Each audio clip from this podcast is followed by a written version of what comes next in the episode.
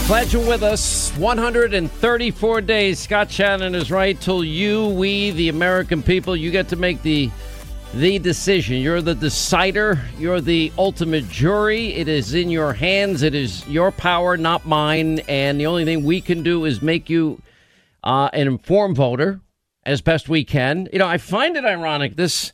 And this is this sweet justice in all of this because I, I watched all weekend the mob, the media, Donald Trump was supposed to have millions and millions of people show up, and they didn't. He didn't quite fill the arena, and it's. I'm like, okay. I happened to watch the speech, and the people that went enjoyed it. Here's the great irony: just got the ratings in. this is Fox News alone. Now, online, uh, according to, I guess, the, the Trump camp, and they said just their online services was what, four or five million. Fox News alone had 7.7 million viewers.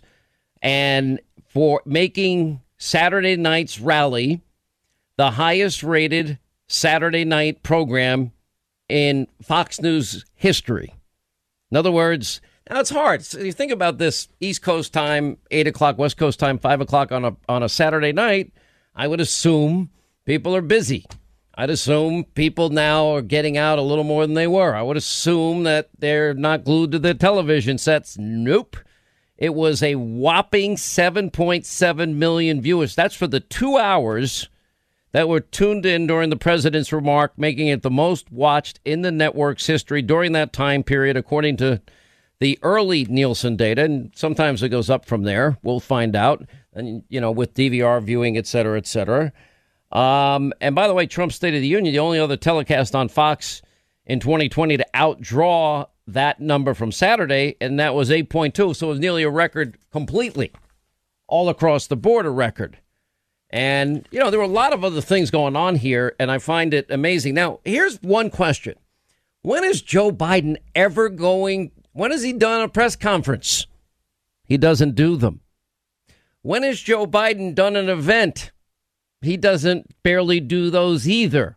As Terry McAuliffe says, "Oh, I'm fine, Joe. With the, Joe in the basement, I'm fine. He can stay there. He only sees two people a day. His two body men."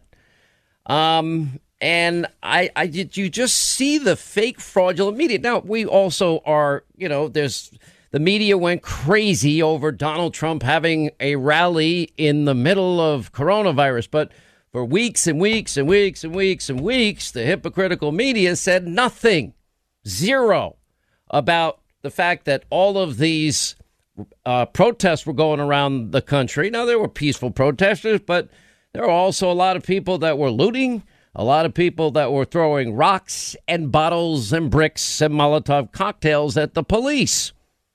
And now we're, we're getting close to 900 cops injured and some dead. And we have one paralyzed from the neck down and very little coverage. There was no coverage. Well, what about the coronavirus during the protest? Soon as Donald Trump. Now, if Donald Trump would have called it a protest in Oklahoma instead of a rally, I'm sure they would have been fine with it, right? But this is some. This is this is typical of the mob in the media. This is who they are. They they have picked a side and they picked the side in 2016 and they picked the side and they're even more more irrational about Donald Trump every second minute hour of every day. There's nothing that Donald Trump could ever do that will be right in their minds. That's what is at stake. Listen, I feel very passionately about where we're headed as a country here if we don't get this right. And that's why, you know, I want everybody to be informed. I have never in my life thought it could get this bad. But I'm going to tell you something. You know, all the talk, where's Biden? He's hiding in the basement. I'm fine with him in the basement with 134 days to go until election day. And that he can't get out. He couldn't get a crowd of his life depended on it. Either Hillary Clinton was never allowed to get able to get crowds, nor did she ever have any ratings like that just doing any rally, any place, anywhere. It never happened. You know, and I listen to all these Democrats all these big cities, and we're going to get into all the violence that took place over the weekend. Well, Joe Biden's been in politics 51 years. Look at his comments on race and segregation and, and, and so on and so forth, his praise of, of segregationists. Nobody says a word. What has he done to make this country a better place? Define it for me. Because I can make the case about Donald Trump. You know, we can go through point by point. The judges he said he'd appoint, he's appointed. They wouldn't help him, but he found a way to build the wall and he's building it. You know, he better trade deals, Japan, China, Mexico, Canada, our European allies, taking on NATO. He kept his promises. He's also pulled out of these endless conflicts and wars, but that's, that's not in any way taken away his commitment on foreign policy because he beat the caliphate in Syria that Biden and Obama didn't dare take on because they had handcuffs and rules of engagement on the military. He took out Baghdadi and company and all his top leaders, took out Soleimani on a on, on the tarmac of an airport. He took out the, the Al Qaeda leader in Yemen, took that person out as well. You know, what, what did Joe and Barack do? Lowest unemployment rate, record after record after record. The lowest on record unemployment for African Americans, Hispanic Americans, Asian Americans, women in the workplace, youth unemployment, African American youth unemployment. Biden and Obama, they have a record on foreign policy. That would be the cargo plane full of cash and other currency on the tarmac in in Iran. Got nothing in return for that. Their policy with Russia was obvious. Tell Vladimir I'll have more flexibility after the election. We know is their policy on Ukraine. Fire that prosecutor who's investigating my zero experience son, or you're not getting the billion dollars, and and you got six hours to do it. And and by golly, they did it. You know, um, that's Joe Biden. China, well, Joe takes zero experience Hunter there too. He gets a billion five ultimately from the Bank of China. I don't see any experience in that field of endeavor either. You know, to get lectured on the, the status of cities that these cities have been run into the ground for decades by liberal Democrats in in Chicago, in New York, in Illinois, and and New York City, cities and states run, run for decades by liberal Democrats. That would be the same out in California. That'd be the same in in Washington State. We're going to get to the, that violence. What has Joe done in 51 years? Chuck Schumer's been in politics 45 years. Nancy Pelosi, 33 years. Patrick Leahy, 54 years. Maxine Waters, 47 years. Dianne Feinstein, 60 years. And everything is Donald Trump's fault? I don't think so. And then you look at the the utter hypocrisy of the mob and the media. You know, why aren't they asking about the size of Joe's rallies? When are they going to demand Joe do a press conference? When are they, you know, why is it they cared about a phone call with Zelensky and ignored quid pro quo Joe bragging about it on tape? And we now know zero experience Hunter made millions leveraging, you know, a billion taxpayer dollars. How is it we don't hear a peep about, you know, coronavirus and the dangers of protesters, but if you have a rally, that's all the mob talks about. And it goes same with Russia. They cared so much about Russian interference. Well, there was Russian interference. There was a dirty Russian dossier, misinformation, Russian misinformation from the get go that was used to spy on a presidential candidate, transition team, and presidency. They don't utter a word about that if you're interested in terms of this primary season, it's one thing, I guess.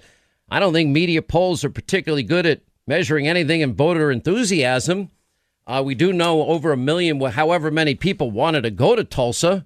I can't give you the exact reason why the you know stadium wasn't or the arena didn't get full up, but I can imagine the impact of you know all the the social uh, unrest in the country that led up to it. The coronavirus concerns are real for a lot of people.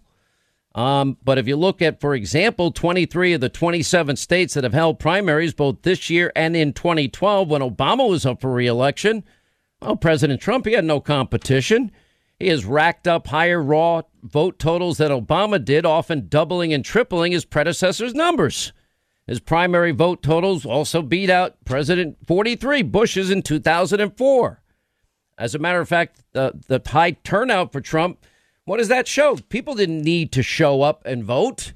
You know, for Donald Trump in these primaries, in Michigan's March primary, Trump got 639,144 votes. Well, go back when Barack Obama in 2012 was running for reelection. He only got one 174,054. 639, 174,000. A few weeks later, Trump scored 713,546 votes in Ohio, more than twice Obama's total uh, in 2012 of 285,990. Uh, I, I mean, Wisconsin, same thing, 616,000 versus 293,000. You know, state after state. We don't see Joe Biden. They they have a double standard. Trump should have just called it a protest, and he would have been fine to have a rally in Oklahoma. What does Joe do? Well, his, even his own supporters are saying they hope he stays in the basement. You know, the, the media. I mean, although the media really is getting John Bolton. I mean, I have quotes of John Bolton on President Trump on China. Nobody's been tougher. President Trump on North Korea. He's not making the same mistakes as past presidents on Iran on NATO, on nuclear weapons, and on Russia, praising the president. The exact opposite of what he says in his book. Does, does, and then he said, Well, I'm not voting for either Joe or am I voting for uh, Trump? Oh, okay. That's a half a vote for Joe. Then, uh, John Bolton, go sell all the books you can because you contradict yourself left and right and all uh, upside down and sideways, whatever the reason. And I know certain things you said to me weren't uh, exactly honest, John Bolton and you lobbied everybody in their in their son and brother and grandmother and grandfather for that job. And then you couldn't get along with anybody. And Mike Pompeo calling you a liar is a pretty big deal.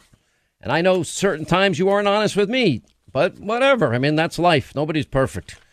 Um, you look at, you know, all of these things, you know, that, that the double standard, these are the forces, real forces against this president leading into this election. Now, when I go over the violence from this weekend and a crime spree, Chicago, Seattle, Minneapolis, New York City, you get into these numbers. And then, of course, we had Seattle, the CHOP zone, the Chaz zone, the autonomous zone, the summer of love zone, the spaghetti potluck dinner zone. Yeah, well, what happened this weekend? And cops couldn't even get to the person that was shot immediately. You have a deadly weekend in, in Seattle, Chicago, Minneapolis, New York City, all huge, massive upticks. Why do you think all of these cities run by liberal mayors and, and liberal governors for all these years have been incapable of dealing with and solving simple fundamental problems of safety and security? We're the United States of America. I think we're all pretty smart people. I think that we, if we wanted to solve problems, we could solve them. But they didn't. They don't do anything but yet they talk every two and four years, don't they? We get every two and four years, same cards are played race card, racist, sexist, misogynist, homophobic, xenophobic, Islamophobic, dirty air, water, and kill grandma and grandpa. That's it. What have they done? Nothing to help. But I'll tell you, everything, including your freedom, your liberties, America as we know it, is in play. And what has made this country great, what would keep this country great, is in play in 134 days. Think I'm I think this is hyperbole on my part. It is not. All right, as we roll along, 800 941 Sean, you want to be a part of the uh, program. And all right, look at Seattle. Look at what happened this weekend. How sad this is in the autonomous Chop Chaz uh, zone, Summer of Love zone, spaghetti potluck dinner zone. One person shot on Sunday night inside of Seattle's uh, autonomous zone. And the Seattle police said in a tweet that one person suffered a gunshot wound while inside the area and that a second shooting may have taken place. And on Saturday, a 19 year old man was killed after a shooting took place inside the zone. And officers responding to the shooting said they had trouble getting to the scene because they were met by a violent crowd that prevented officers safe access to the victims. Okay, uh, where's the summer of love, Mayor? The mayor's promised us the summer of love zone. How long is this going to last? Could be a summer of love. It's the spaghetti potluck dinner zone. What did CNN fake news say? Festive new festive zone. MSD say festive zone. While they're giving reports on the festive zone, the the festivers or whatever you want to call them, the festive people in this autonomous zone are telling them, no, this isn't a festive zone. In Chicago, 12 minors shot uh, among the 102 shot. 102 people, 14 fatally. Hmm. Run by decades of liberalism. A lot of good that's done. This is a microcosm of what America will get if you don't reelect this president. Now, they don't want his help in Chicago or Seattle or New York City. They could certainly use it. 104 shot, 14 killed in Chicago. Oh, New York cops are now calling New York City a war zone, I'll explain. A second person shot outside the Wendy's where Rayshard Brooks uh, died uh, after, you know, he resisted arrest. And in that case, we're going to examine some of the, quote, law and evidence in it when we come back and much more. All right, 25 till the top of the uh, hour. He is using it, Scott. This guy never leaves his basement. I'm fine with him in my basement. Let him stay in the basement. Unbelievable. Well, he only sees two guys a day. It's two body men. That's all he sees. That's perfect, perfect situation for Joe Biden. Um, let me deal very quickly with the Southern District of New York. This blew up late on uh, Friday night, and this issue involving Geoffrey Berman. He was an interim appointment. Was not meant to keep this job. Now, let me just lay this foundation. Any U.S. attorney works at the pleasure of the president. And for example, you can go back to the Obama years, they fired all the U.S. attorneys. I think one of the biggest mistakes Donald Trump made, if he made, you know, one huge error, it was that he didn't fire everybody.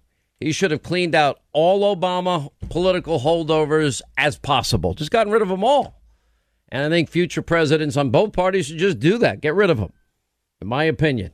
Because, you know, we see the damage of holdovers in the Trump administration. And anyway, so it's an, it was an interim appointment.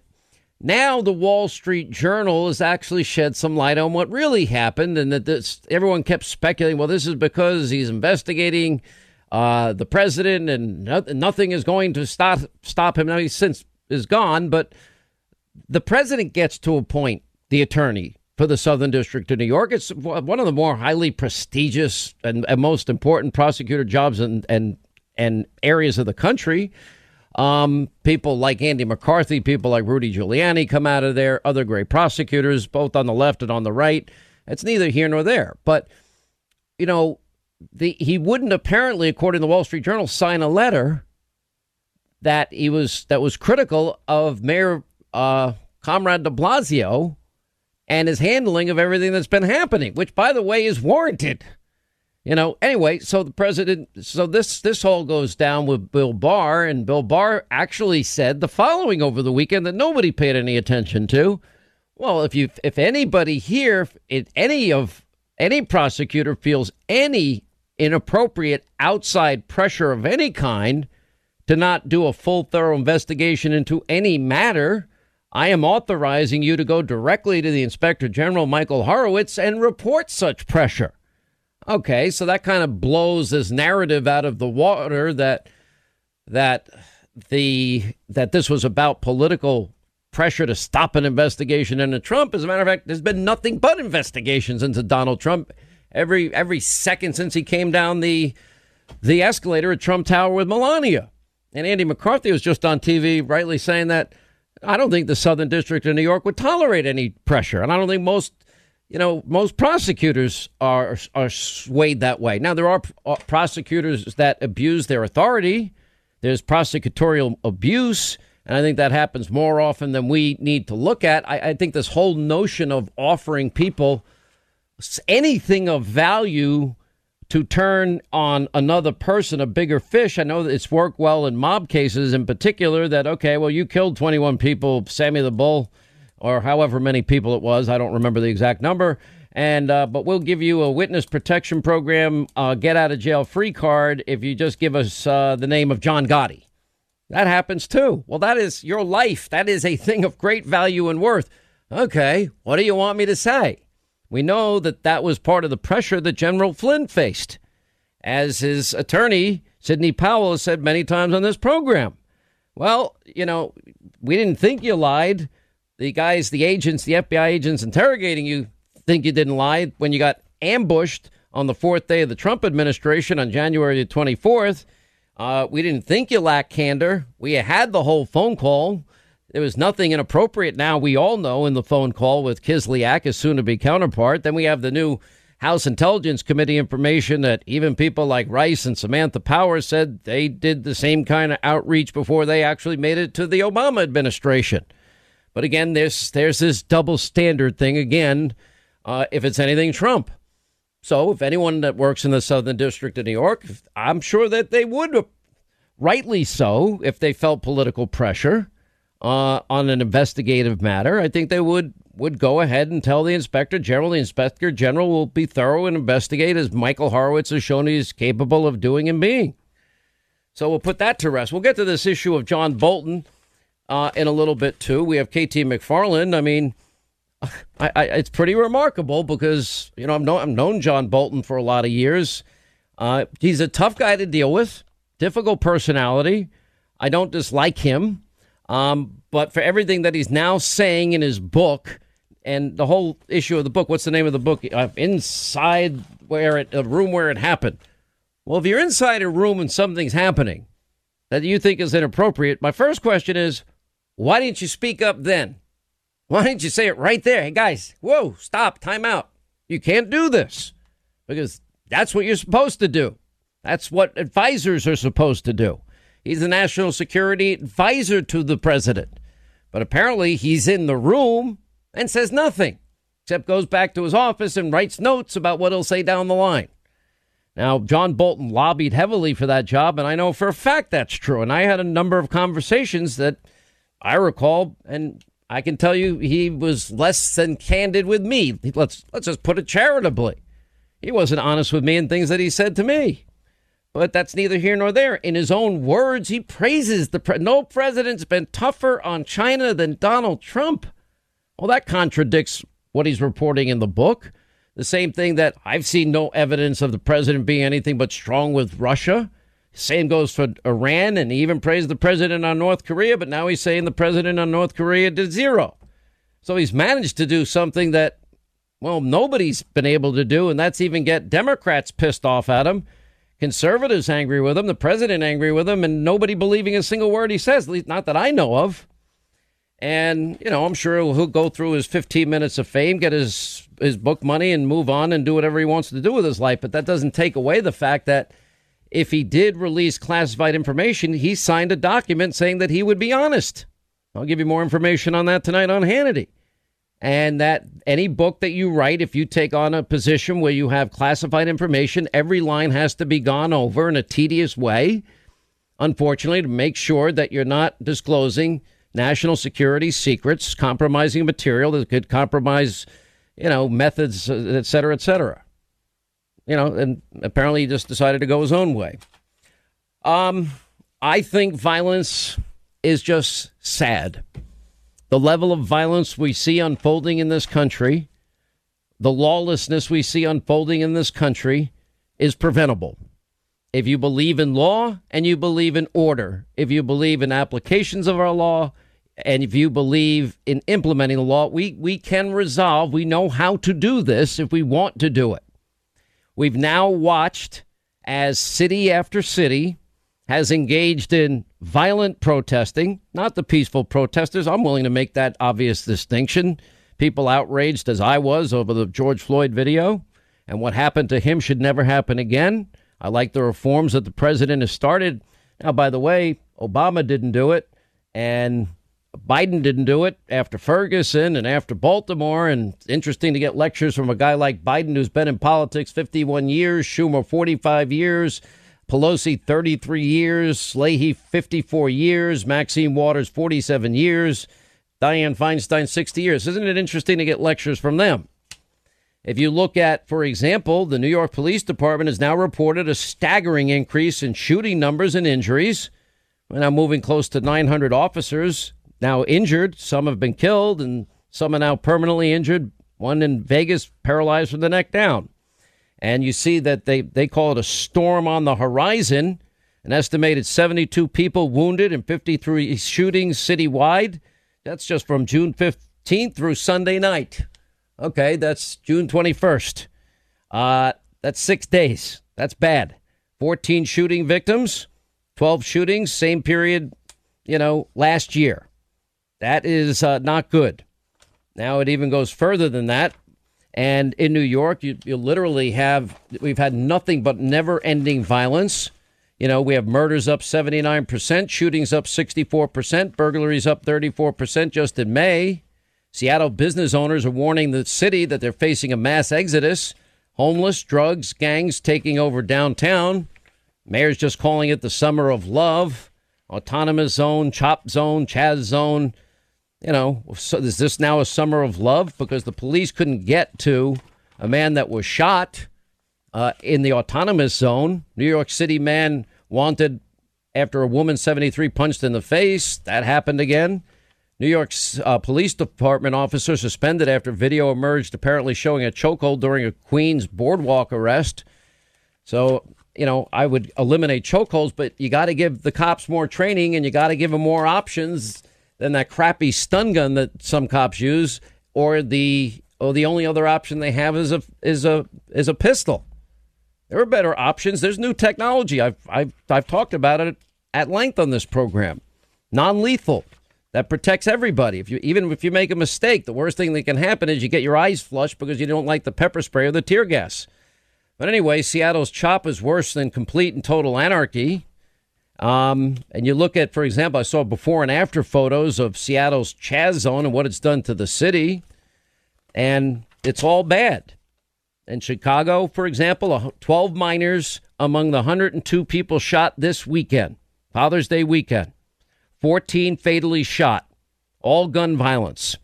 And Seattle, we told you the story about what happened in Seattle. And that happened in the no cop zone, and cops were met by a violent crowd that prevented officers. How long are we going to let this go on? If you 104 shot rather, not 102, 104 shot, 14 killed. Chicago Sun Times. New York City police officers now saying New York has become a war zone after all the shootings this past week. And welcome to New York. Uh, officer quips, Yeah, tell me about it. The first cop agrees she heard four to five rounds. Stunning audio obtained by the New York Post early Saturday after at least a dozen shootings across all boroughs of New York. Cops noting the, the Wild West lawlessness after a frightened woman called the NYPD seeking an escort home in, in southeast Queens. She feels uncomfortable walking home, saying that she's walking home and it's a war zone a combination of fireworks and gunshots. Second person killed outside the Wendy's where Rayshard Brooks was killed. By the way, with, this is not the slam dunk case that people are saying on TV. They're wrong. And, you know, now that we have the prosecutor in that case on record, uh, the DA rather on record in that case saying that, yeah, he that is a deadly weapon, a taser. That now, that changes the, the whole, you know, the whole narrative that has been put out there that that's going to be a slam dunk guilty verdict. It's not. Anyway, 400%. If you look at New York City that ended Saturday, that um, for the week ended, New York Post reporting that shootings in New York up a staggering nearly 400% over the same period last year. That's scary. 11 shot, one killed in Minneapolis as seven cops resign. First headline this is in the Minneapolis Star Tribune today. Seven Minneapolis police officers resign after the protests, citing a lack of support from city leaders. Second headline Late night gunfire in Minneapolis kills one, wounds 11. Uh, that's in a city of a population of 400,000. So to have 11 people shot in a single night is a pretty big deal. You know, one thing that you have in common here is that you see the same patterns emerge. You have liberal Democrats, liberal cities, and they do nothing. They they they have run they, now for decades. They've not dealt with the problems of a bad school system, unending violence, and they keep getting reelected. In 134 days, we have an election, and everything that we know as the United States of America is in play here. That's why I wrote "Live Free or Die." It's coming out August 4th. You know, America and the world on the brink. And in Latin, "Live Free or America Dies." Why?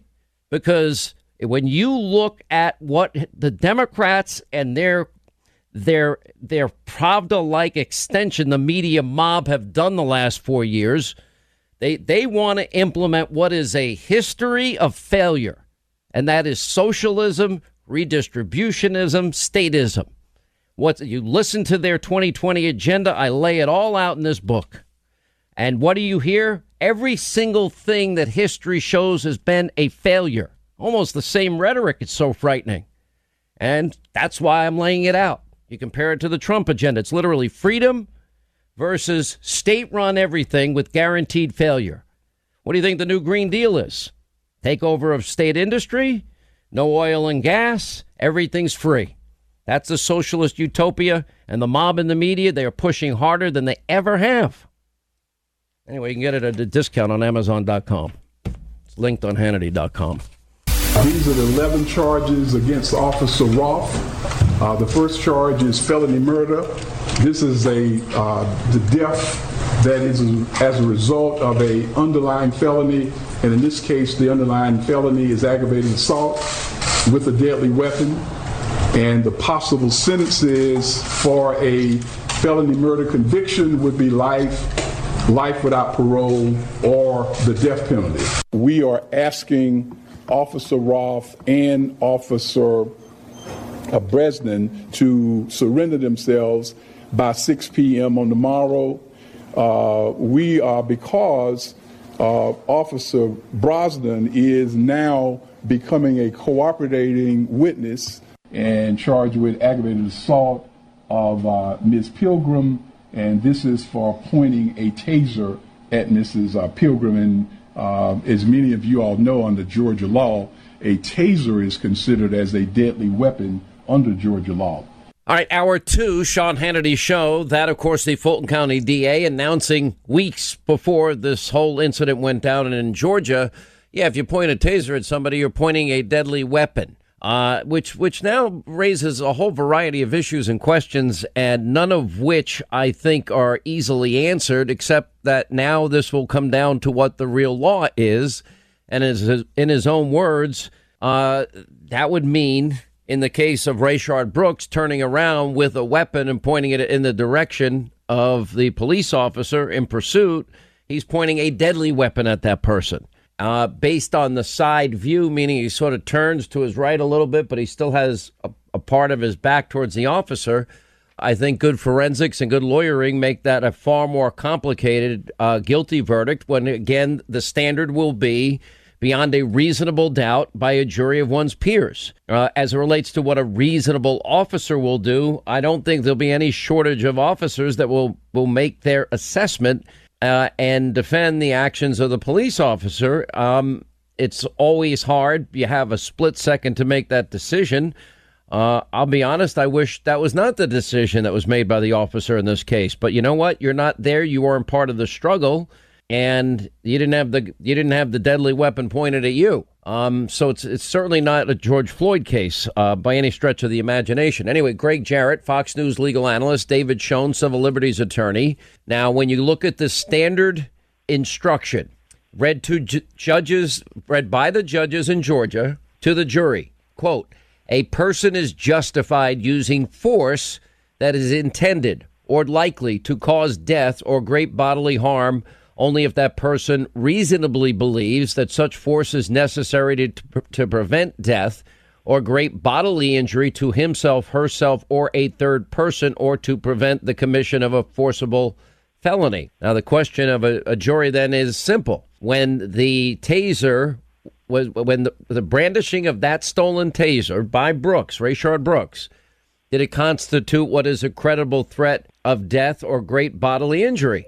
Well, based on the prosecutor's own words, I would say yes, just listening to his words. Now, did the officer, Officer Rolfe, has a, have a reasonable belief that deadly force was necessary when he drew and fired his weapon? Uh, anyway, here to sort through the legal aspects of this, you got a, a media, of course. They're giving their take, their spin. They rush to judgment. I can't rush to judgment here. I'd like to get the other eight videos that apparently exist, that we're told exist uh, but anyway, Greg, your analysis, let's look at it from a legal standpoint based on the prosecutor's own words that a taser is to be viewed as a, a d- deadly weapon. Well, District Attorney Howard has undermined his own case with his own words in an unrelated uh, case, and he declared that under Georgia law, and he's correct about this, a taser is a deadly weapon. So it'll be a question of fact for the jury to resolve Uh, when was Rolfe faced with a reasonable belief, of death or serious bodily injury? Was he in imminent fear? That's the jury instruction. It'll up, be up to the jury. But you know, this district attorney has already said that that Rolfe, uh, you know, was using a deadly weapon, and the video that I've seen shows that he appears to be brandishing the weapon. That means aiming it, pointing it at the police officer. The officer, in his videotaped statement, said, "I saw him fire it at me at least once. It is a deadly weapon, according to the DA."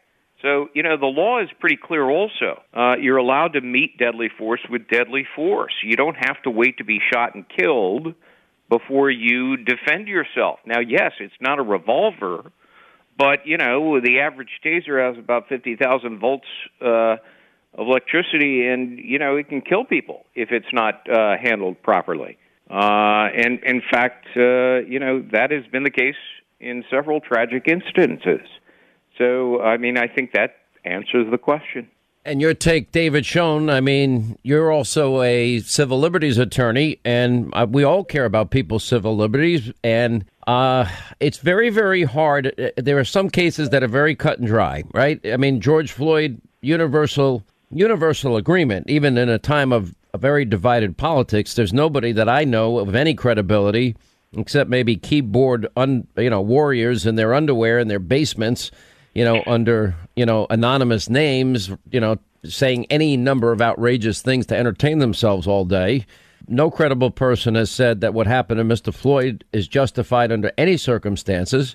That that wouldn't be justified for 15 seconds, let alone over eight minutes. Right. Um, listen, I don't disagree with anything Greg said. I read his article. It's right on point. I'm not sure, Sean, that you need a legal analyst because you hit all of the legal issues frankly, in your opening. Uh, you've got the standard right on self-defense, and that's going to come down to a jury question if it goes to the jury on what, whether he reasonably believes that it was necessary to use deadly force to defend himself or the safety of others. We've talked about Tennessee versus Garner. That's the standard from the Supreme Court. Officer can't just shoot a fleeing felon, but he or she can shoot. Uh, use deadly force if there's a significant threat of death or serious physical injury to the officer or to others. I think, you know, a good defense lawyer in this case wins this case on self defense. There is no question now about a taser. There's a civil case from within this circuit from 2018 called Cantu versus City of Dothan, in which the police officer was sued for using deadly force against a person he, uh, she had stopped to interrogate, maybe rightfully, maybe wrongfully, but that person grabbed the handle of the taser. The officer shot the person in the stomach and killed him. That officer was held to be immune even from a lawsuit let alone criminal charges. Now, that case is under review by the Court of Appeals and may have been wrongly decided, but that could have been, you know, that, that's in police officers' minds. Listen, if it, it depends, the forensics is going to be a key here, it seems to me.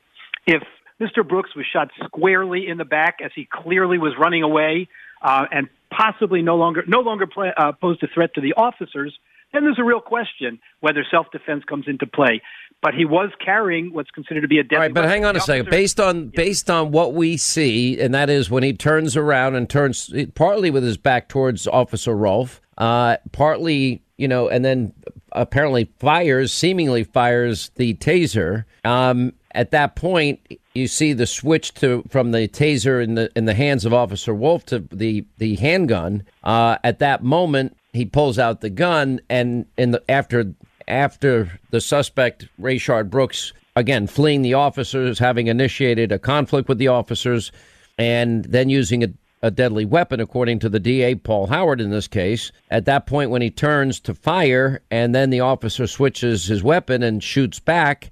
Does it seem that a case can be made why the bullets ended up in the back because he never fully he never fully turned face forward towards the officer? That's what a good forensic expert is going to show. He didn't have to be facing directly at the officer for the officer to be in fear, nor is the officer charged with knowing whether he had expended all of the cartridges from the taser or not.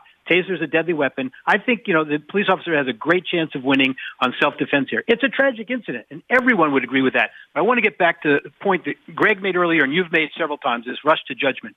That kind of rush to judgment in this case undercuts all of my legitimate cases. When I, again, bring this case in Florida about the killing of Jermaine McBean, that was a hard fought case, and it's going to be hard fought in civil court. Uh, the forensics are at issue, but they did the right thing in charging the officer there with homicide. It took a long time to get it. You can't rush to judgment. You must investigate. Um, and besides that, what Mr. Howard did clearly violates all of the ethical provisions in Georgia law and the ABA standards. He and there's a case called Maryland versus Gansler, in which a prosecutor was sanctioned for doing something less than even Howard did. And what the court said is this kind of thing dangerously jeopardizes the principle uh, uh, that our system of criminal justice is based on. And that's true. It undermines the confidence the public has in the system if you leave out facts when you tell the story or you undercut the Georgia Bureau of Investigation's full investigation. It's not appropriate what he did. Geraldo's been suggesting that this could also end up in, in federal charges, civil rights violation charges. You know, why do I always get the feeling when I hear this that this now becomes a double jeopardy issue? Yes, it, it could if there's a civil rights violation. If if the motivation behind uh, Rolfe's act, the shooting uh, of Brooks, is racially motivated. I haven't seen any evidence of that.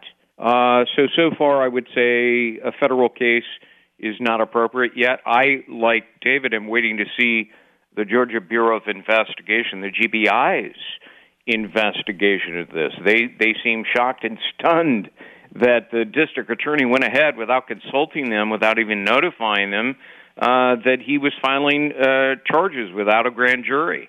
Uh, and so I think the GBI may have reached a different conclusion.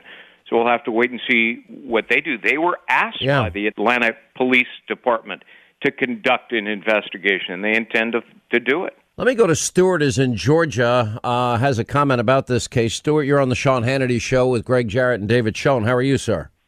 Hey, so I'm an Atlanta native, and we we in the local news have a little bit more insight into Paul Howard's problems than you guys might have on a national scale. He has uh, an election been, coming up. We know that. Yeah, so he's been DA for 24 years and ran unopposed in 2016.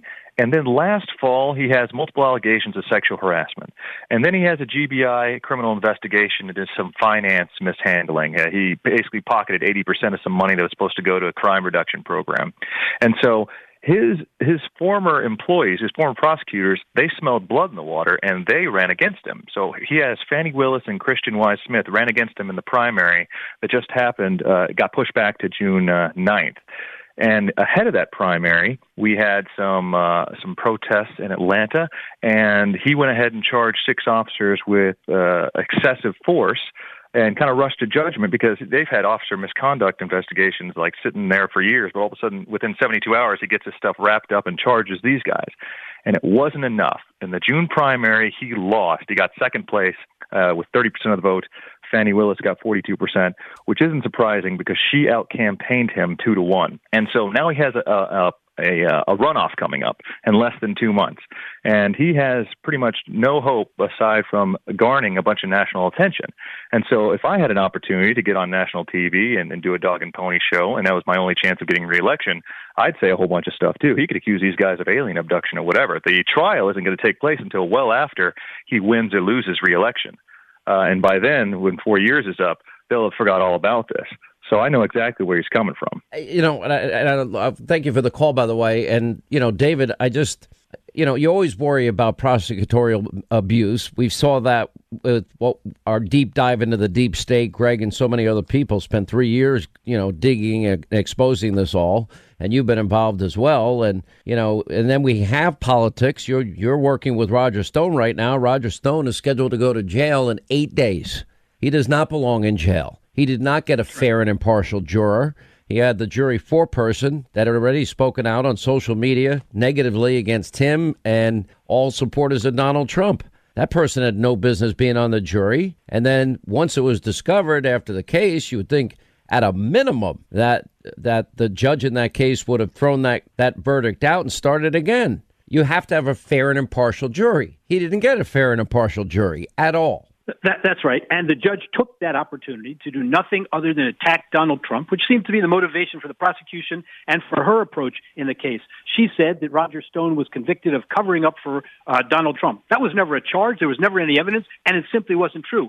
She also said, very important, she also said what Roger Stone did in obstructing justice uh, change the re- committee report from the Nunes Committee on Russian collusion investigation. That's after admitting the Roger Stone's case had nothing to do with Russia. But the day afterwards, Congressman Nunes' spokesman came out and said Roger Stone's actions, omissions, or anything he said or didn't say had no, no impact whatsoever on this committee's work or the report. Wasn't material at all. So you're right. That's a travesty. The system is only as good as the public's confidence can be in its integrity. And in a case like Roger Stone, it was the integrity is stripped from the process. All right. We appreciate both of you being with us. David Schoen, thank you. Gregg Jarrett, thank you. Okay, KT McFarland. She's a former uh, Trump deputy national security advisor. Uh, she has a thing or two to say about John Bolton. By the way, which John Bolton will we hear from today? Uh, because John Bolton is quoted all over the place, contradicting himself in his new book, which is pretty ridiculous. Anyway, we'll get to that. Uh, also, we'll get to your calls coming up as well. We'll look at the mob, the media. Uh, Kayleigh McEnany just pounding on the media. They can't handle it. It's hilarious. All right, 25 now till the top of the hour, 800 941. Sean, you want to be a part of the program? You know, I've known John Bolton a long time, had a good relationship, know a lot more about him than other people uh, from his time being a Fox News contributor, and sure some things that he probably wouldn't want me to ever talk about. But putting that aside for a second here, he writes this book, The Room Where It Happened. And my first thought is, and then you start getting into the context of what he's saying in the room where it happened, where he was in it, obviously. And the first thing that jumps to mind, because he, he starts saying, yeah, I probably would have voted for impeachment. And, and if the, the problem with the House managers is they didn't dig deep enough. And, you know, he's, he's managed to get everybody ticked off and actually everybody united against him because Democrats are saying, well, why didn't you tell us? You didn't subpoena me. But if he really believed that this was as bad as he said, and he was in the room, if things were happening when you're in the room that you think are so unethical and so over the top, then the question is, why didn't you say something? In other words, why didn't John Bolton come out and say, uh, this is wrong? You know, my testifying at the impeachment trial would not have made a difference. Well, maybe it would have you know, Democrats committed impeachment malpractice. High crimes and misdemeanors may have been committed by Trump, he goes on. Trump's handling of North Korea was a zero. I'm confident no classified information in the book. Well, that's not what the court said. That he likely compromised national security and violated the very pledge that he had made to get the clearance before any book comes out and and I'm I'm I'm just watching and I'm listening and I'm you know and I'm remembering everything about John Bolton. He said, for example, the president's handling of North Korea on a scale of one to ten was a zero. What did the president give North Korea except his time? That's it. We got back the remains of soldiers from the 50s. We got you know we got hostages released. We, got a number of concessions, and the president gave nothing but more sanctions uh, against North Korea. You know, and, and this is the problem with everything in John Bolton's book. John Bolton says one thing as he's working for President Trump, and he says a very different thing in his book. And I think, you know, in North Korea, I mean, I have a, this is not long before he was fired. President Trump, you know, we'll see. But, but, but I think one of the things you can be sure of is President Trump's not going to make the mistakes of prior administrations here that succumb to the idea if you give economic benefits, you automatically count on them following through on their commitments. Well, Trump never did that with North Korea. He's saying this it, to Greta Van Susteren in August of 2019. You know, he said in, in April of 2018, he said, as it relates to North Korea, you know, will we be, you know, when we'll do the sit down? I think that's something the president thought a great deal about. And I think people in the world have already given him credit for establishing the precondition for that to happen. And he goes on and on and on. And the same thing with Russia and the same thing with China. He praised the president's China policy, saying he's never seen an American president this tough before. I think the president has done something no pre- previous president, American president, has been willing to do. He's calling out China on their behavior. But in the book, he's claiming that, oh, he really wants China's help in his reelection. And I have one comment after another. You know, I would say China is one of the due bills coming due that Obama ignored or mishandled badly. Now, the thing is about John Bolton, what I know too, is that John Bolton lobbied everybody to get this job. And when I talked to him about it at one point, I said, John, you have a very different foreign policy view than the president. Oh, no, no, I'm going in to serve the president. And one time while he was in office, I had a number of, a couple of discussions with him. And one of them in particular, he did nothing but praise the president to me. When he left office, I asked him for an interview. He said, No, no, I have not a bad word to say about the president. So, you know, now it all changes. Praise the president on Russia, praise the president on Iran, praise the president on North Korea, praise the president on China, and now he's a very different John Bolton. Anyway, KT McFarland, perhaps she has some insight into all of this. Has an op ed on FoxNews.com, and you talk about Election Day 2016. You were at Fox News. I was not there that night. I asked John if he had already voted. He said yes for Trump. He's an idiot, but anyone's better than Hillary. Now, by the way, he says he won't vote for Trump and he won't vote for Biden. Now, Donald Trump, KT, has gotten rid of the caliphate, Soleimani, al Baghdadi and Associates, the Al Qaeda leader in, in Yemen. Uh, the president we know is taken on China on trade, and John Bolton praised him for it. Nobody's done it before. And on North Korea, the president gave nothing, and nobody's been tougher on Iran than Donald Trump. Uh, so he's basically given a half a vote to Joe Biden. Um, so I've come to the conclusion I don't see John Bolton as a particularly honest or truthful man after all these years. I think you're absolutely right. I mean, your whole point is that they have very different foreign policy views. But John Bolton was really ambitious. He'd always wanted to be national security advisor. So he lobbied and lobbied, lobbied, finally got it. And then when it didn't work out, and it was pretty clear from the very beginning it wasn't going to work out, what did Bolton do? He took copious notes of every meeting that he was in. I talked to some of my former NSC colleagues because I've been deputy national security advisor, and they said that John Bolton just stayed in his office all day long, didn't meet with anybody other than the president. He took copious notes when he was with the president, and he was working on his memoirs from the very beginning. And I think the other point that, that you make that's really important if this is a man of integrity, and he felt so strongly that Donald Trump was unfit to be president and was a danger to the nation. He should have come forward during impeachment.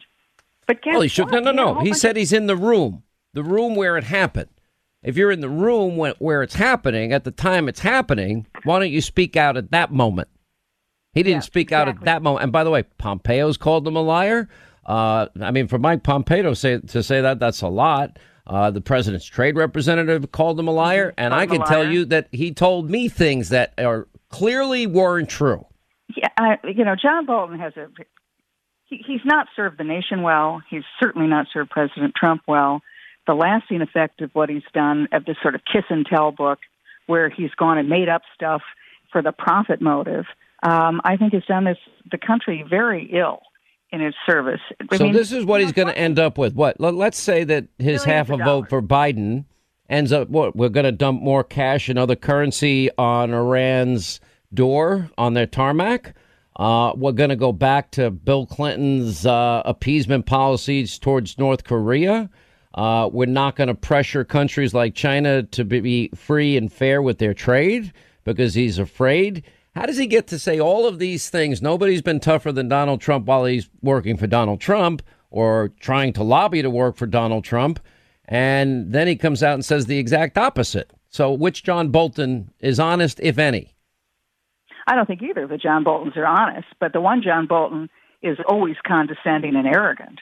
Um, whether he's he, he's oh you know he told me that he thought Donald Trump was an idiot on election day, and yet he went to work for him. Well, now he still thinks Donald Trump. He didn't just go to work for him. He begged everybody in the world He and their mother if he could put in a good word for the guy.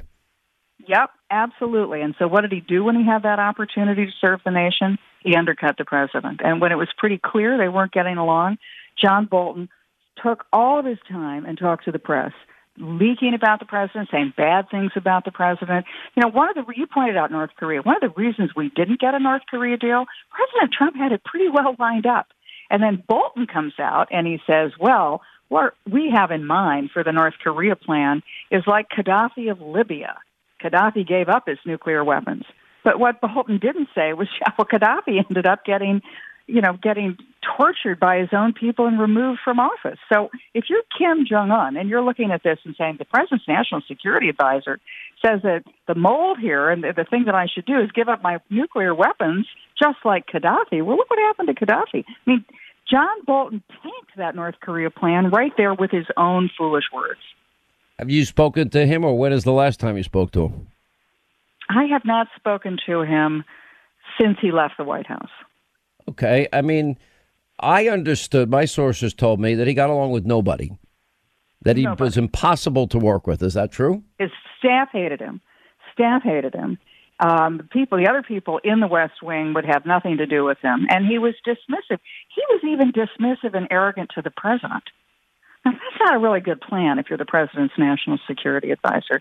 I mean, he wouldn't even fly on Air Force One with the president. He would take his own his own plane, commandeer his own plane, and you know he was given an enormous opportunity and an opportunity to serve the nation. And what did he do with it? He undercut the man who gave him that opportunity. And even more so, he undercut America because he's sown even more division, more animosity, more anger. He'll become the, the media darling of the Trump hating media. And John Bolton will make millions on his book. But at what price? You know?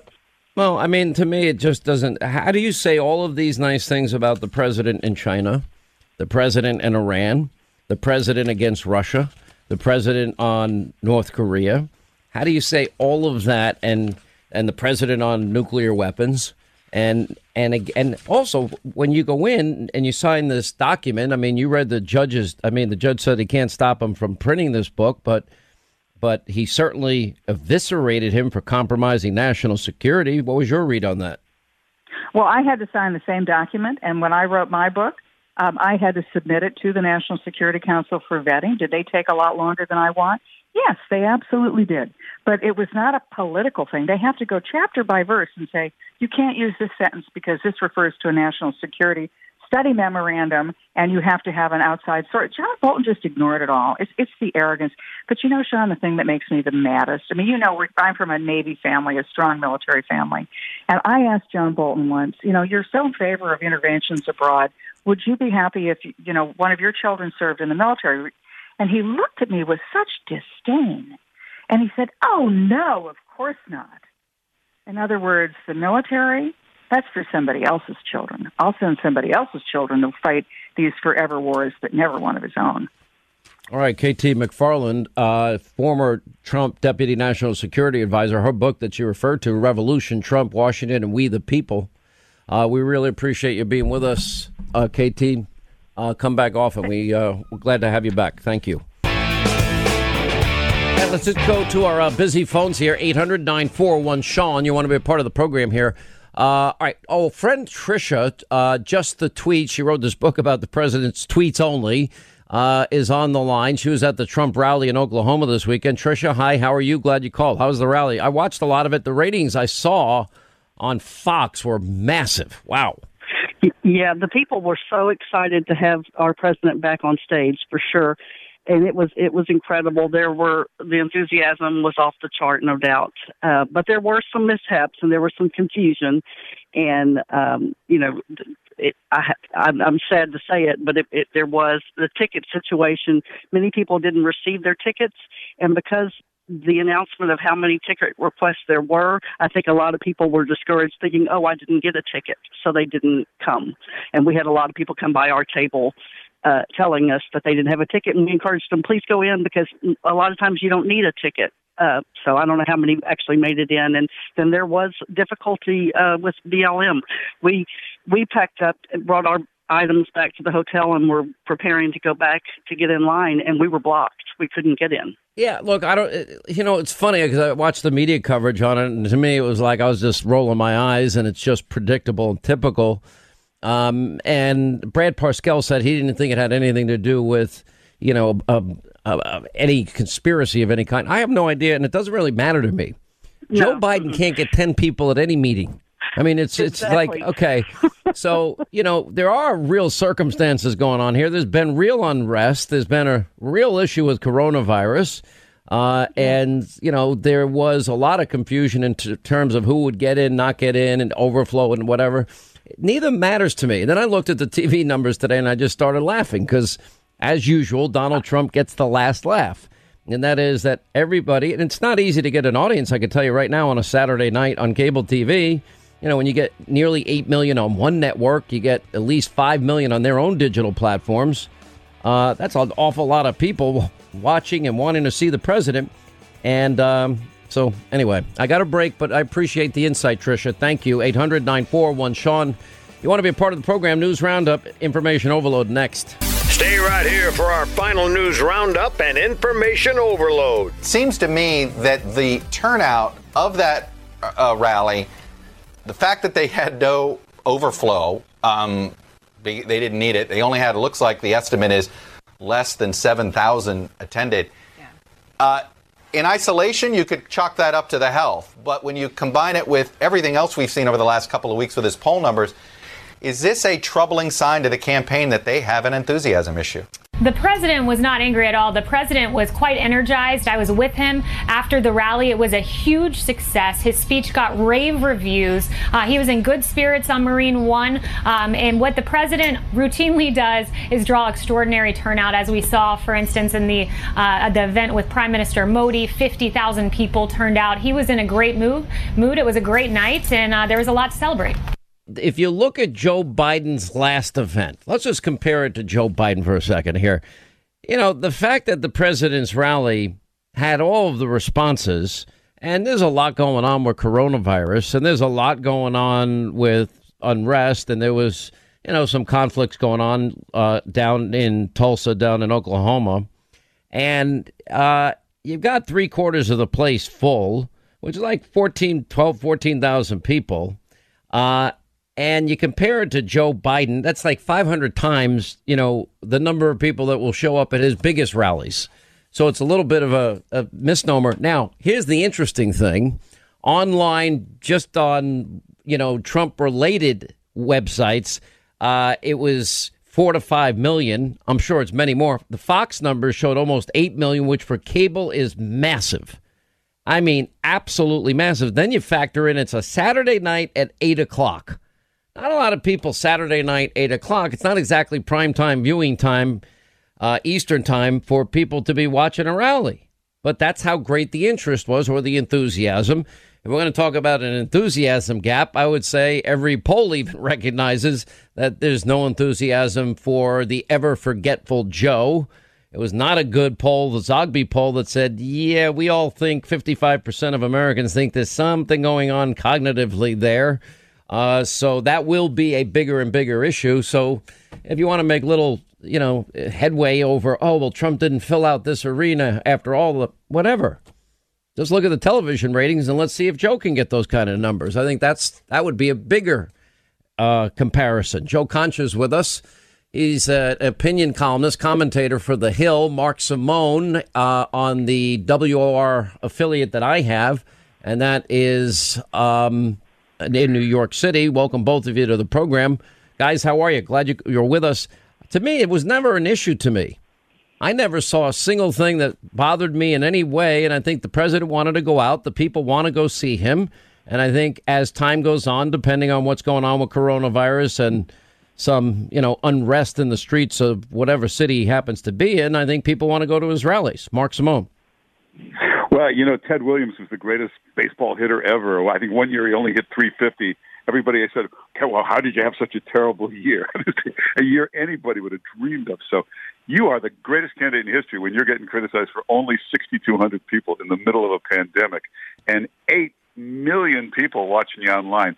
Hey, Joe Scarborough complaining about Joe Scarborough, if he had 800,000 viewers, would be popping champagne. Uh, I mean, for all these people to complain, Joe Biden had a rally with 10 folding chairs and only three people. That wasn't a story. A major party's nominee, presumptive nominee, can't get three people, more than three people. That's a major story. Didn't even get covered. I don't even know. Do you know a company where you could rent just ten folding chairs? Wouldn't wouldn't that be below anybody's minimum order? It was yeah, I think it would be below anyone's minimum, I, but, but for sure, absolutely. Uh, Joe Concha, you know, we've, we've watched and chronicled now for four solid plus years this double standard in the media. None of that surprises me. Uh, And this one just didn't affect me at all because it was it made a lot of sense to me. I mean, the media scaring the hell out of people. Now, you know, if you look at the lead up to last week's rally or Saturday's rally, what do we have? Oh, we're all back on COVID 19. Everybody in the media mob was silent about COVID when it was a protest. Now, if Trump would just rename the rallies and call them a protest, I think he'd be doing a lot better it's like a switch almost, right, Sean? Where it, like the uh, clapper that I know Mark has a couple of those. I do as well. You can't turn it on and off in terms of your concern around health possible problems uh, with coronavirus where okay that protest in brooklyn that has 20,000 people that's fine. Trump rally not fine. You can't pick and choose your your outrage based on the virus uh, because the virus is going to be the same no matter what we're talking about. Now all that said uh, i think the the campaign would be wise to do uh, probably these sort of events outdoors moving forward. It is summer uh, the president can fill big venues uh, I, I think outdoor. But, but it, to your point though I, I don't think the trump rally should be viewed as a measure of support in terms of attendance. I mean, these are obviously unprecedented times we live in. There are folks still not comfortable around being around large groups, understandably, and particularly if you're older. And look, 11.7 million people watching either on Fox News, 7.7 million there, another 4 million online. That is a enormous number when you consider that Saturday was the start of summer. Saturday is the lowest rated night of the work uh, of the week. So yeah, to draw, something like that, Joe Biden probably couldn't get even 1.7 million. And Biden's biggest rally, by the way, was his campaign launch in Philadelphia well over a year ago. This is pre-pandemic, mind you, and he still didn't draw what Donald Trump drew in Tulsa on Saturday night. So overall, look, it, always under promise and and uh, you know overperform is the old saying. So maybe the campaign shouldn't put out, put out numbers that a million people are requesting tickets moving forward. I think that was a mistake. But overall, look, the fear tactics that you talked about are exactly right. We kept hearing about in Oklahoma, cases are skyrocketing, they're surging. How many people died in Oklahoma from COVID on Saturday? One. How many died on Friday? One. How many died on Thursday? One. How many died on Wednesday? Two. So that's what you got to look at: death tolls, not cases, because that they don't really mean anything because we're just testing younger people who are asymptomatic. It's the death toll, and now on Saturday in the U.S. it was only 283, 283 too much. I trust me, my wife's a doctor. I, I'm very sensitive to this, but we used to have more than 2,000 a day just over a month ago. So uh, we're, we're going in the right direction. The fear mongering around rallies are bad, but protests are good is very apparent to anybody who's objective and watching at home. You know, Mark Simone, I look at this hype over John Bolton's book. Uh, listen, John Bolton wasn't honest with me in a number of conversations we had. John Bolton begged to work for President Trump, lobbied every single solitary person that he thought might have some ability to say what a great guy is and how the president should hire him. And by the way, George W. Bush, he did the same thing to Bush back in when he was president, 43. So I'm, I'm reading all these old quotes, even up to the time he's getting fired praising the president on China, praising the president on North Korea, praising the president on Russia, praising the president on Iran and, and his and his strategies. Then all of a sudden he writes a book and it's the exact opposite of everything that he's on record as having said about Donald Trump uh, while he was working for Donald Trump. Now, some would call that utter hypocrisy. I don't know what you call it. But you see, even the media can't stand him because they know that he's on both sides of the issue. So, what John Bolton should we believe, if any? Which John yeah, Bolton? Look at the New York Times review. It said unhinged, uh, and nobody reported that federal judge's ruling correctly. He said clearly this is classified information. He said the, probably all the profits should be seized. He's opened himself up to criminal liability. They do a special yeah, you know, if you had a contest for the most boring humans on earth, I would enter John Bolton and Martha Raddatz. They put them both together on one special. I tried to watch a minute of this. If you could go five minutes watching that, you could probably be declared legally dead. I, that was the dreariest hour I've ever seen. Uh, and you're right, that's an important point. Bolton, uh, Bush let him go. Same thing. Wrote a column about Bush is crazy. Bush doesn't listen. Bush is wrong. Uh, and, and Raddatz asked him uh, when he said total failure on North Korea we had nothing but nuclear tests for all those years, and then all of a sudden, after meeting with Trump, no more nuclear tests. Why didn't she jump in and say, "This looks like great success to me"? Right. You know, I mean, you, you raised such a good point here. So now we're headed into an election. We're 134 days out. Mark Simone, we've been through a lot of elections together. How do you assess this race? I mean, think of the news cycle just from January this year alone coronavirus, you had the George Floyd uh, absolute hideous video that we've all that has led to a lot of well i'll even say some peaceful protesters which has led to some troublemaking which has led to big cities allowing well city blocks to be taken over. We've watched police precincts burn down. We watch looting and we watch arson and we watch you know eight to nine hundred cops now injured with rocks and bottles and bricks and, and molotov cocktails. Some have died some are permanently injured and paralyzed and I, I watch all of this this this hyper you know, sonic news speed of a news cycle. I mean, you watch it and then you think, okay, we have an election in 134 days. How do you assess it? Well, the gloves are off. They'll say anything. I saw, you know, picked up a water glass with two hands. Suddenly, there, the Mayo Clinic's diagnosing him with Parkinson's. Hey, you're a golfer. You know, if you can sink a 15 foot putt, you have no Parkinson's disease. Your hands are very steady. They they are just going nuts. I, the silent majority, that old phrase, I think it's going to be overwhelming this year. Don't be surprised if Donald Trump carries New York uh, this year quietly. Oh, come Democrats on! No, no, no, no. You you you cannot be serious that New York you think would be in play. Democrats. Uh, Democrats are frightened by this defund the police, looting. Hey, and minority neighborhoods, they'll get hit the hardest by this defunding the police. This uh, the riots, looting, not being controlled. It really will stick in everybody's mind right through November. Yeah, what do you oh. think, Joe Concha? I can't see to New York. I tell you what, I could see though. I could absolutely see Pennsylvania in Trump's column. I could I could see Minnesota in Trump's column. I could see Michigan in his column. I can't assure anybody, and I think anybody that says for sure that they know, I think they're full of it.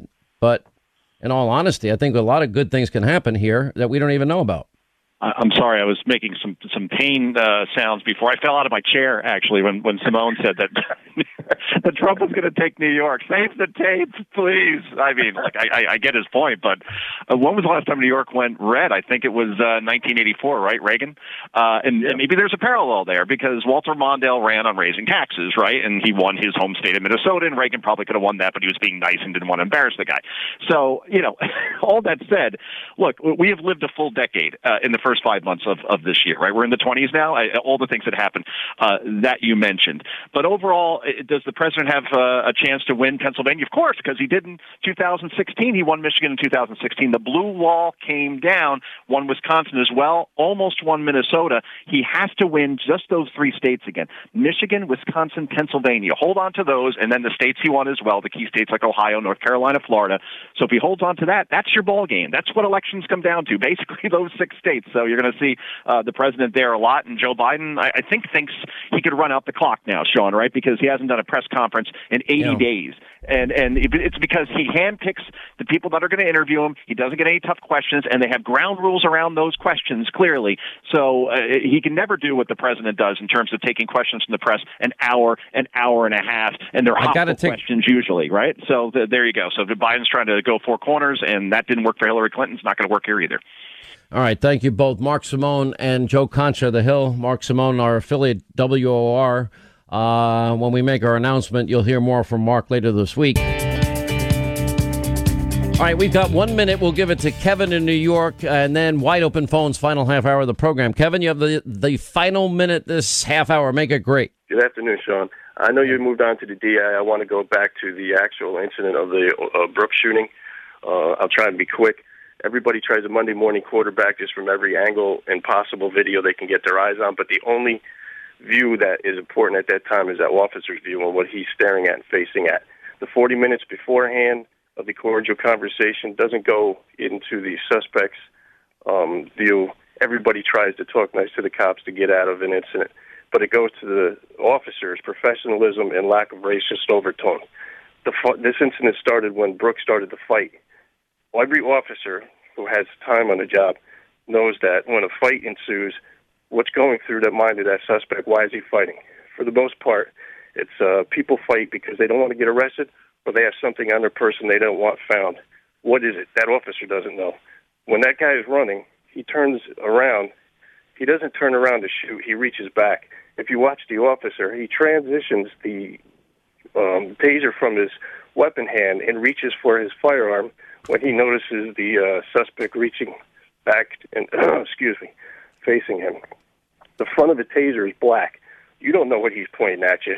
All you see is a. Well, I think you see the yellow. I think he knew at that point that the I, I'm assuming, based on the comments that we were able to hear in the audio from the body cams, uh, that he knew he had a taser in his hand. But again, the prosecutor in the case was very clear in saying that is a taser is a deadly weapon. And then I went through the law earlier, and I think it's very clear. Gregg Jarrett and David Schoen both agree that they have a right under those circumstances to defend themselves immediately, that it's viewed as a deadly weapon. This is a deadly weapon. It's a deadly weapon when it's used against somebody who is carrying a deadly weapon. You have Correct. a gun. I use a taser against you and incapacitate you. Now I have your gun. That's a deadly situation. Yeah. So all these people sitting there screaming gotta- how a taser isn't a deadly weapon. All right, appreciate the call, Kevin. Back to the phones when we come back. 800 941 Sean, you want to be a part of the program. Uh, Secretary of State Mike Pompeo and the latest on all of this and 134 days till Election Day. Tonight at 9, Hannity, Fox News. We'll continue. All right, 25 now till the top of the hour. 800 941 Sean, if you want to be a part of this extravaganza. I'm going to say this. I'll go through these numbers again. You know, everybody, the summer of love, autonomous zone, as they call it, whatever, the name changes is, you know, potluck spaghetti dinners. That was also spoken by the mayor. Well, what happened to the summer of love and the block party, the festive atmosphere described by fake news CNN and MSDNC? Oh, we know Saturday uh, people were shot there Saturday night inside the autonomous protest zone where anti cop radicals and anarchists have been living now that they've seized several blocks in the downtown area. Cops said it happened in a tweet at 1126. One person suffered a gunshot wound while inside the area. Second shooting may also have taken place. 19 year old man was killed after shoot- the shooting took place inside the zone. Officers responding to the shooting said they had trouble getting to the scene because they were met by a violent crowd that prevented officers safe access to the victims. Let's look at Chicago this weekend. Yep, number of gun violence victims 104 people shot across the city from Friday evening to Monday morning, 14 of them dead. Five of those killed were minors. This is just a recap. If you're considering vacationing to New York City, well, you can do that too. But they now have uh, more than a dozen shootings there, left two men dead, 18 others hurt across the city Friday and Saturday. Uh, carnage pr- that prompted some weary cops and on the NYPD to start now calling where they're working a war zone. In six days since the NYPD disbanded their plainclothes anti crime unit, uh, now the They've had 48 separate shootings citywide. Comparatively to last year, there are only 12 short, uh, shootings during all seven days of the same week. Uh, you got a, a second person shot outside the Wendy's where Rayshard Brooks was killed. Man had been taken to the hospital with a gunshot wound to the leg after a shooting near the scene of ongoing protests in Atlanta. Less than 24 hours earlier, a woman was shot in the leg near the same location. You know, Democrats, now the cops are on defense. What's happening? We've got violence surging around the nation. You know, over 50 people, you know, all these people shot and killed over the weekend. Well, why do you think this is happening? Now we have 11 shot, one killed in Minneapolis. Seven cops now again have resigned in Minneapolis. What, why do you think this is happening? How is it possible that they've never gotten these situations under control? Anyway, 800 94 one, Sean, if you want to be a part of the program. All right, let's go to our telephones. Uh, let's say hi to Gary is in Philly, WPHT, the big talker. What's going on? Sean, thanks for taking my call. I'll get right to it. Uh, I'm a poll worker in the city of Philadelphia, and there's three things I noticed in the recent primary. First was voter turnout. Despite the pandemic, the recent civil unrest, the fact that there were over 20,000 mail in ballots sent out to the citizens of Philadelphia, voter turnout was pretty good. And I do a mental count throughout the day, and I actually have to give the edge to the Republicans with the, for the turnout. The second was the independent. Yeah, you know, wait, wait, that, that's just pure science. That's just math. You're right. There was never any competition, no reason for anyone in all of these states to show up. And the latest example was in Georgia. And record numbers of people are showing up to vote for President Trump just to send a message. And I think it's clear what message they're sending. Oh yeah, and the the second was the independent voters that came out to vote and were disappointed that they couldn't vote the Republican ballot. And I had explained to them that in order to vote Republican, you have to be a registered Republican. In order to vote Democrat, you have to be a registered Democrat. I didn't have one independent request the Democratic ballot. And the third thing that surprised me the most was having a registered Democrat try and vote Republican. And the reason I know this is early in the day, we had a problem. I was called over to assist a voter. The machine had actually rejected their ballot, spit out their ballot, which a printed ballot, which never happens. Okay, this is only the second times we've used these machines, so this was something new to me. So there's a process that we do where we we soil the ballot, we zero out the machine, issue them a new ballot. The voter went in it, same thing happened. By this time, I was already on the phone with tech support to find out what's going on. Uh, at this point, I asked the voter, did you try and vote for an opposition candidate on your ballot? And this is their words exactly. Yes, I did. I have been a registered Democrat my entire life. I am so angry, no, furious with the Democratic Party that I do not want to vote for a single Democrat. And I don't know what to do. I thought about staying home and not voting. This wasn't an option. Then I came up with the idea to write the Republican candidates on the Democratic ballot, and obviously this didn't work. And the voter said, I, I feel like I should just go home. I said, well, well, wait a minute. There has to be a solution. I thought for a second, and then I said, just like you have the right to vote for whatever candidate you want, you have the right not to vote for whatever candidate you choose. Simply answer the questions on the ballot, hit print on your ballot, see if it says what you want, and cast your ballot. The voter came out of the booth. They had a smile on their face. They said it worked. It printed out all the Democratic candidates on the ballot, showed no votes for any of them, and it showed that a registered Democrat had shown up to vote and did not cast one vote for a Democrat, and then they said they were going home to change their parties. John, this was not the only time it happened during the day. And every time it happened, it was a Democrat trying to vote Republicans on their ballot. This gives me hope for November. Listen, anecdotally, all of these things give us hope. But again, it all comes down to 134 days. We'll put up on Hannity.com when early voting starts, how to do absentee voting. Um, uh, you know, we hear about irregularities in every election. I know the Democrats have been pushing hard. Let's have mail in ballots. I would argue that lends itself to a lot of potential corruption. And um, we know that people from the last election are willing to pretty much do anything to stop Donald Trump. So unless and until I hear the words Donald Trump is, we can now project that he's been reelected the 45th president of the United States, I would just play as though you're a touchdown down. It's a two minute drill. You have no timeouts. You need to cross the plane and get your six points, and you need the extra point to win. Now, it's always hard for a Republican. And I'm telling you, this Democratic socialist threat is real. You know, we should count down the number of days to live free or die because that's all I. When you compare and contrast the failures of socialism, what these Democrats have done to damage this country the last, you know, four years, how what a destructive force they have been, what a destructive force the media has been, what a destructive force uh, socialism has been, and the poverty that has been, you know, predictably happens as a result and freedom's lost as a result. I lay it all out and live free or die. You go to Amazon.com, it's on sale now, 40% off because somebody had to lay out the definitive case. And when you compare and contrast what the 2020 New Green Deal Democratic radical socialists are about with their accomplices in the mob versus what Donald Trump is going to do and what he's done, it, there's never been a clearer choice than what we have now. Once you give, this is the whole point of the book, too. Once you give up your liberty and you buy into the false promises of failed socialism, you give up your freedom in the process. And freedom is taken away in innumerable ways through their yeah, burdensome think- regulation, their confiscation of wealth and industry, and their destructive economic plans, and you will lose your freedoms. You give false security. That's that's the promise of socialism. The reality is failure and poverty and misery and loss of freedom. You know, we've had a lot of freedom. We've had a lot of callers into the show during the pandemic, and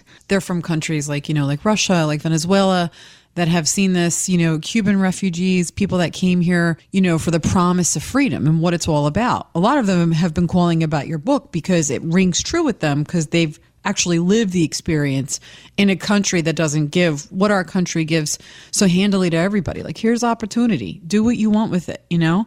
And that's that's what Live Free or Die is really talking about. It's saying this is why America is so exceptional. This is why it is so great. You know, you're outlining the history, present time, and where we're going. And it's like you th- th- this is just what we're seeing right now with people not being able to go out of their houses, having their civil liberties infringed upon. You know, one thing's called a protest, one thing's called a rally. I mean, it's so it, it lit, I've never seen anything like it. I've been I've been in this business 15 years and it, I've literally never seen anything like this. And our audience, you know, they're up in arms. And if you look at live free or die, it's like, okay, to understand where we're going, please look at where we've come from. And that's what you're outlining. That's what you're saying to people, you know, and that's why we're doing the book tour and we've got all this information on the website and you know all of our social. We're Listen, trying to get this people This is everything informed. on the line. It's that you cannot have a more clear choice, and this is not about even us at this point. This is about the No. country and our kids and our grandkids. And you know, you're younger than I am, and you're Yeah, you but know, we can't have Joe Biden. I mean, we look at Joe Biden, look at all the things that he said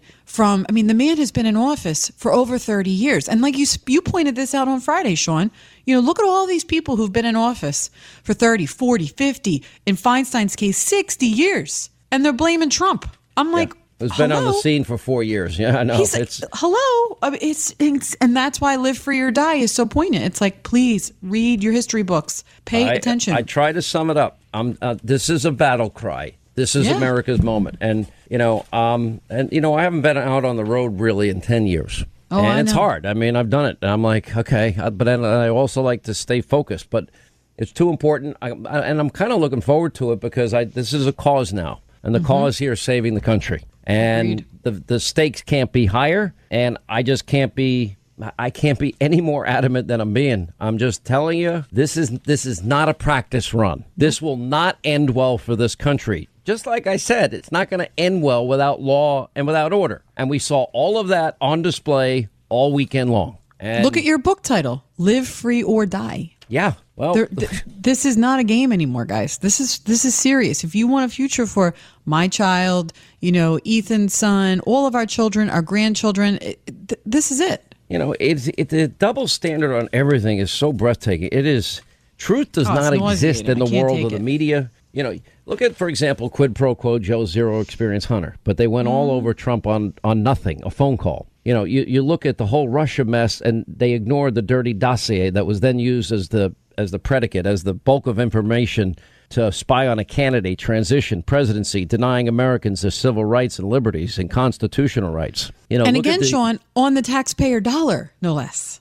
well, Like, we coronavirus. you Just call it a protest and you're fine. You call it a rally, you're dead. Exactly. You know, it's um, it's these amazing times we're living. Sad on the one hand, but it also this is a country that is worth fighting for. Mhm. You know why? Because so many other people had to fight a lot harder than we're fighting here. This is only an election. And I say only an election. This election will turn America into something that I believe will be unrecognizable. And it's not, it will be at that point. I don't think, I don't see any way that America recovers out of, if they implement that agenda. They, we elect that agenda. We have forgetful Joe. And it's very obvious this guy does not have the strength, the stamina, the alertness to be president to me.